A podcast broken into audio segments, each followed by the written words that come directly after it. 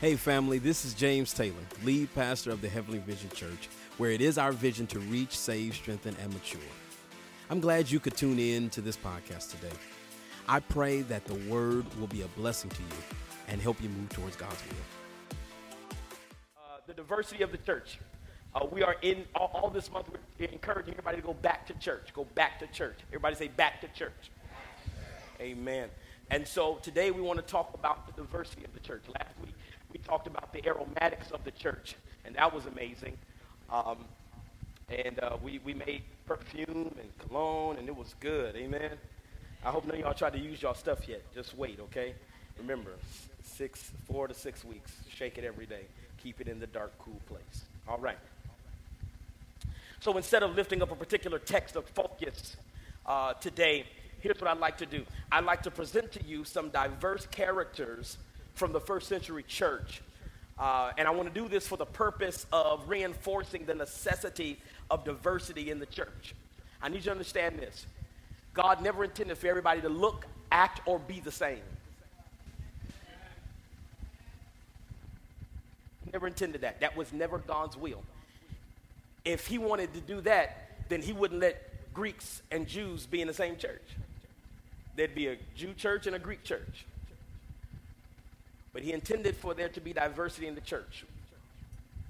Now, the 17th chapter of Acts, which is where we're going to be in today, uh, it charts a particular leg of Paul's missionary journey where the gospel is preached and many souls were added to the church.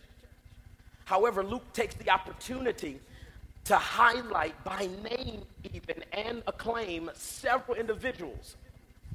I believe uh, that Luke was particular in doing so for the sake of making it clear to his reader that the church was indeed diverse. And I believe that it should still be that way. Amen?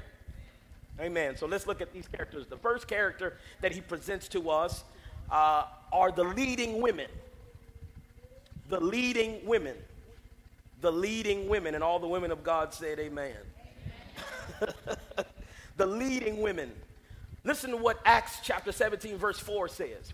Acts chapter 17, verse 4 says, And some of them were persuaded and joined Paul and Silas, as did a great multitude of devout Greeks, and not a few of the leading women. Contrary to popular belief, women have always been called to be in leadership in the church of Jesus Christ. Amen? Amen. Here's the, here's the thing I need you to understand this right now. It's a lie from hell to keep women subjugated in the church of Jesus Christ that has never been from the inception. This is Acts is literally the foundation of the church. And he says that even at the beginning, as Paul begins to preach, this is his first missionary journey. So as he's beginning to preach and formulate the church and formulate even as it relates to what Paul had, I mean, Peter has already built, as as as as Paul is beginning to uh, infuse the church with leadership, he says that there are leading women. Now, this is, this is what the, we speak of women who leverage their position for the sake of the kingdom. Women who leverage their position for the sake of the kingdom. Now, let me, let me, let me infuse this in here uh, because th- this is, this is going to hit my granddads and some of my peers today. Uh, these were women who had position and power before they came to the church. These were women who were in leadership in the community.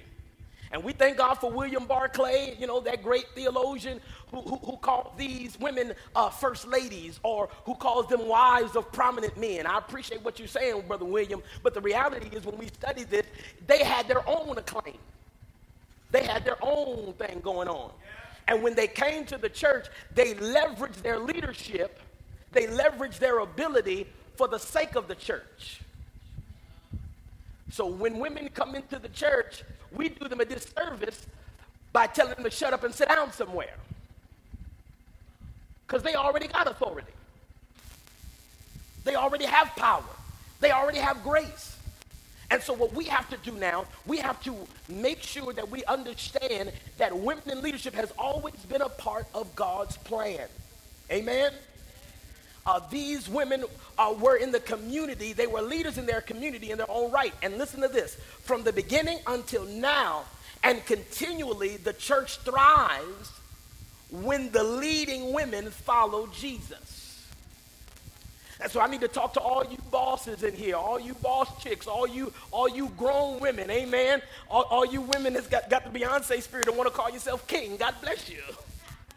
She's like, I'm not queen, I'm, I'm king B. Okay, God bless you. Amen. I don't even know what this is, God bless you.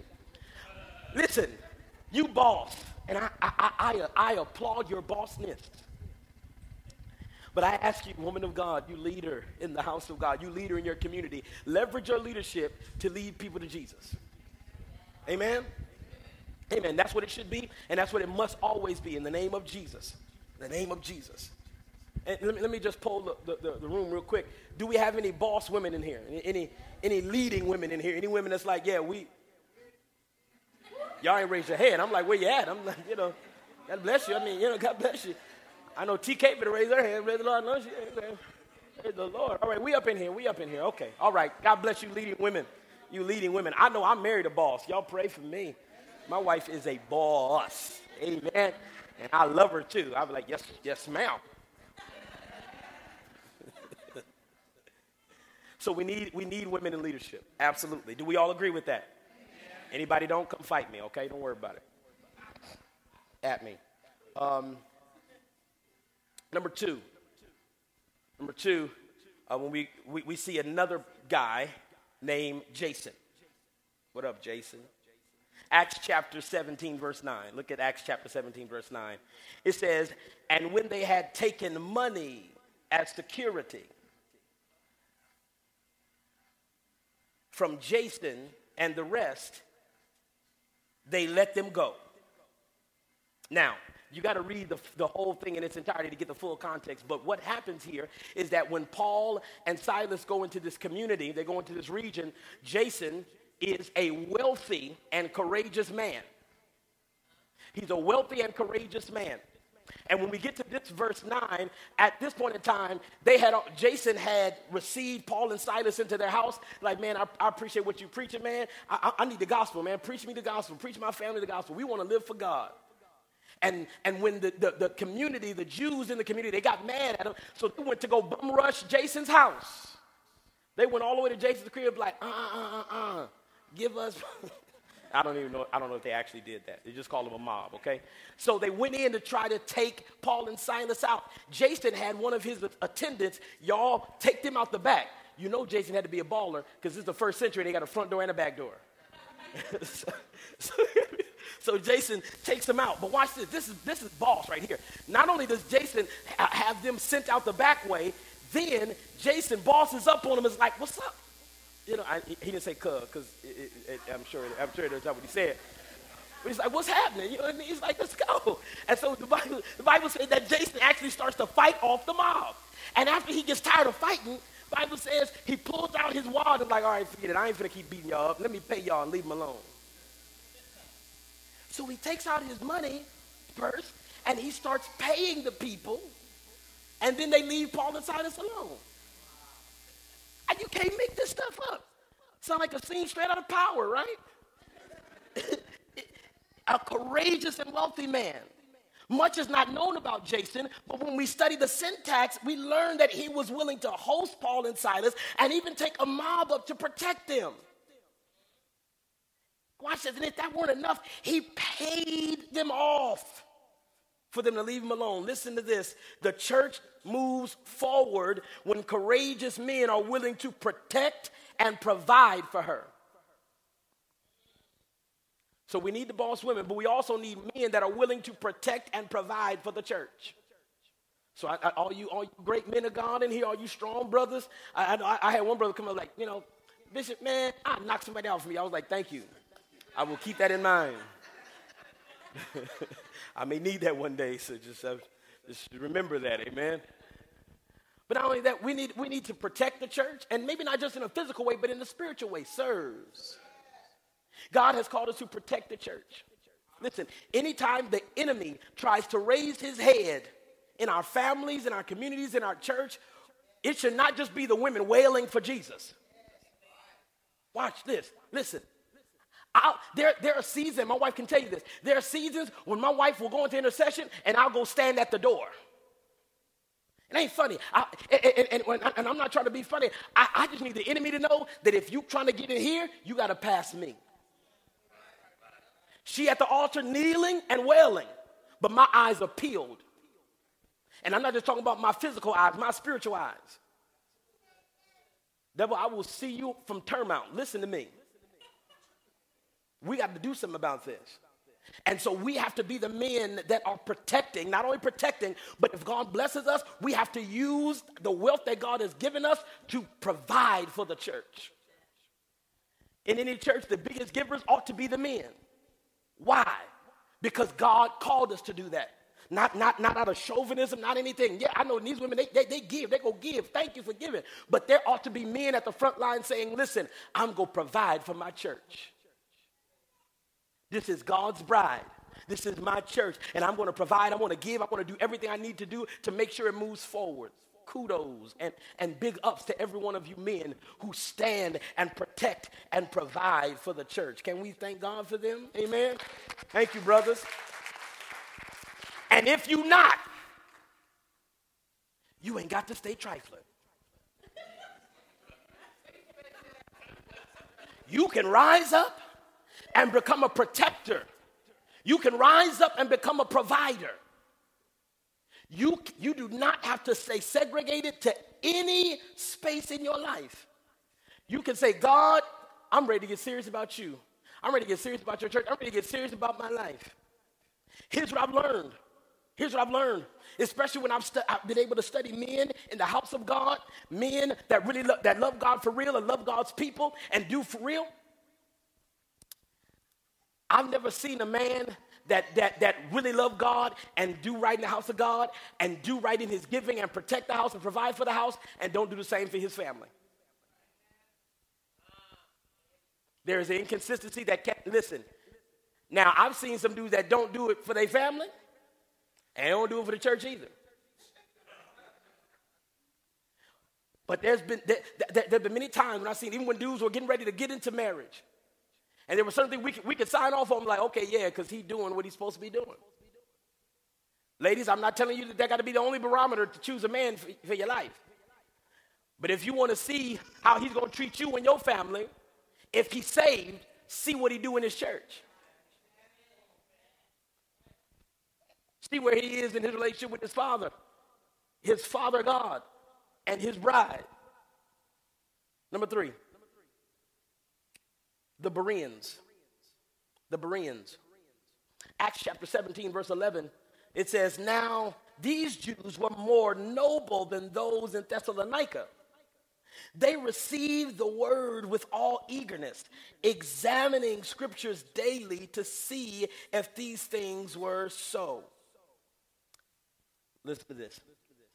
These were a group of believers who didn't just relish in the worship gatherings or take Paul's word for face value.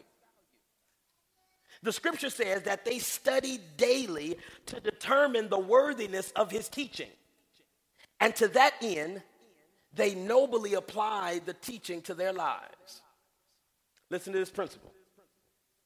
The church becomes stronger when people take responsibility for their spiritual development through study and application. Listen, I'm gonna talk that talk. I understand somebody be like, uh-uh, that ain't it. This is very much it.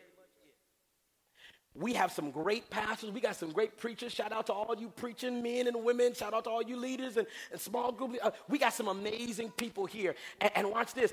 It's only going to get better. it's only gonna get better. I was I, I, was picking up my kids from school, and, and the attendant was like, "Man, y'all dangerous. Y'all church is dangerous. They over there, and they over there. Wow, y'all dangerous." And I was like, "Yeah, thank you very much." But we're gonna be more dangerous when the people start doing it for themselves. Listen what the Bereans did. Paul came and you know Paul gonna do Paul. He came and he taught and he did everything. And then they said, "Hey, bro, um, let's talk about what Paul was saying. Let me study this. Let's look at the Old Testament. This what he meant? Oh, okay. Well, then let's live it then. I am responsible We as spiritual leaders are responsible to make you aware. You are responsible to do. The, the, the ascension gifts in, in, in the book of Ephesus, we are to equip the body for good works. I'm not responsible for your work. I'm responsible to teach you how to work. If you don't work, and when the Lord comes to test your works by fire, it's up to you to determine if it's wood, if it's hay, if it's precious stone, if it's gold, or if it's silver. That's on you. And so we have to get like these Bereans and we have to take this stuff for ourselves. We have to study it, determine how does this apply to my life. I promise you, you will get 52 weeks of good teaching, even if I don't do them all. You got, you got good teachers in here. You got good people that will give you the word of the Lord. Now, what happens after you leave Tuesday night? What happens after you leave Sunday is up to you. Here's what caused them to be more noble. Not that they not that they had a greater position, but their nobility, watch this. Their nobility came through their study and their application. And some of us are trying to figure out why it seems like other folk are getting elevated beyond me. Can I help somebody quickly? It might be simply because they studying and doing more than you. No shade.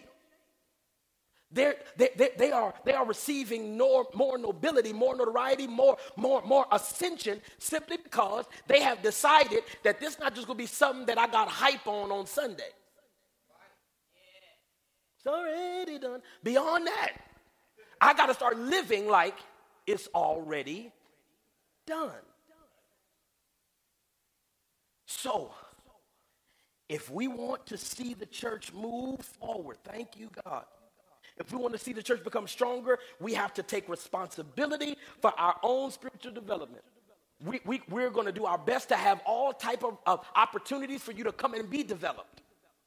We're going to make sure that we have a myriad of opportunities for you to have application happen. But you have to take responsibility for that. And that's what the Bereans did. We need people like that in the church. Amen? Number four, and I'm going to let you go. Dionysus I know. I love Heavenly Vision. Sound like somebody's rap name. so there's Dionysus and Damaris. Acts chapter 17 at the end, verse 34, it says, These two did not have, uh, not, no, no, that's not what the scripture says. Put it up here. but some men joined him and believed Listen to this. Among them were Dionysus.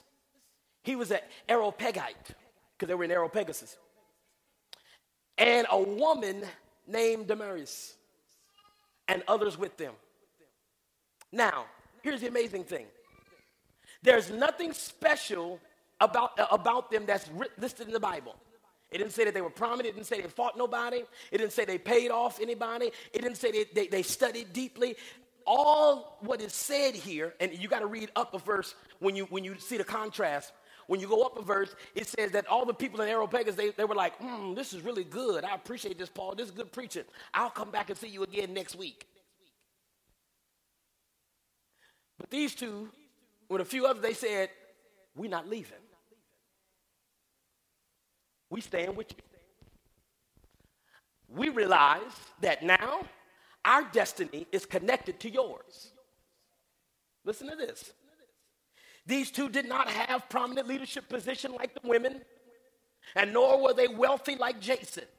However, what makes them noteworthy, the whole reason why Luke determined it necessary to mention their names, was that while everyone else was leaving Paul and Silas to return to their own ambitions, these two made the commitment not just to the gospel, but to the gospel bearers. Here it is. The church thrives when people are committed to the Lord and to leadership. I'm finished. These two said, listen, we appreciate that. And and, and I appreciate it so much that I'm going to abandon my selfish ambitions to recognize that if we work together, we can do something greater. Because notice this they already recognized that Paul and Silas had did the same thing. Woe to you if you follow anybody that tells you to do something they're not willing to do themselves. You have my full apostolic authority permission to step away from leadership that's not willing to do what they're calling you to do. Listen to me. Those who are standing in leadership right now, those who are standing in senior leadership, they have all had to make the decision to walk away from what they wanted to do to do what God is telling them to do. Hallelujah, somebody. We, we, we don't have to have a long, drawn out discussion about what we could be doing, but understand that we could be doing something else. Praise the Lord and thank you, Jesus. Hallelujah. The reality is, is that we have made a decision just like you will have to make a decision. God, I love you.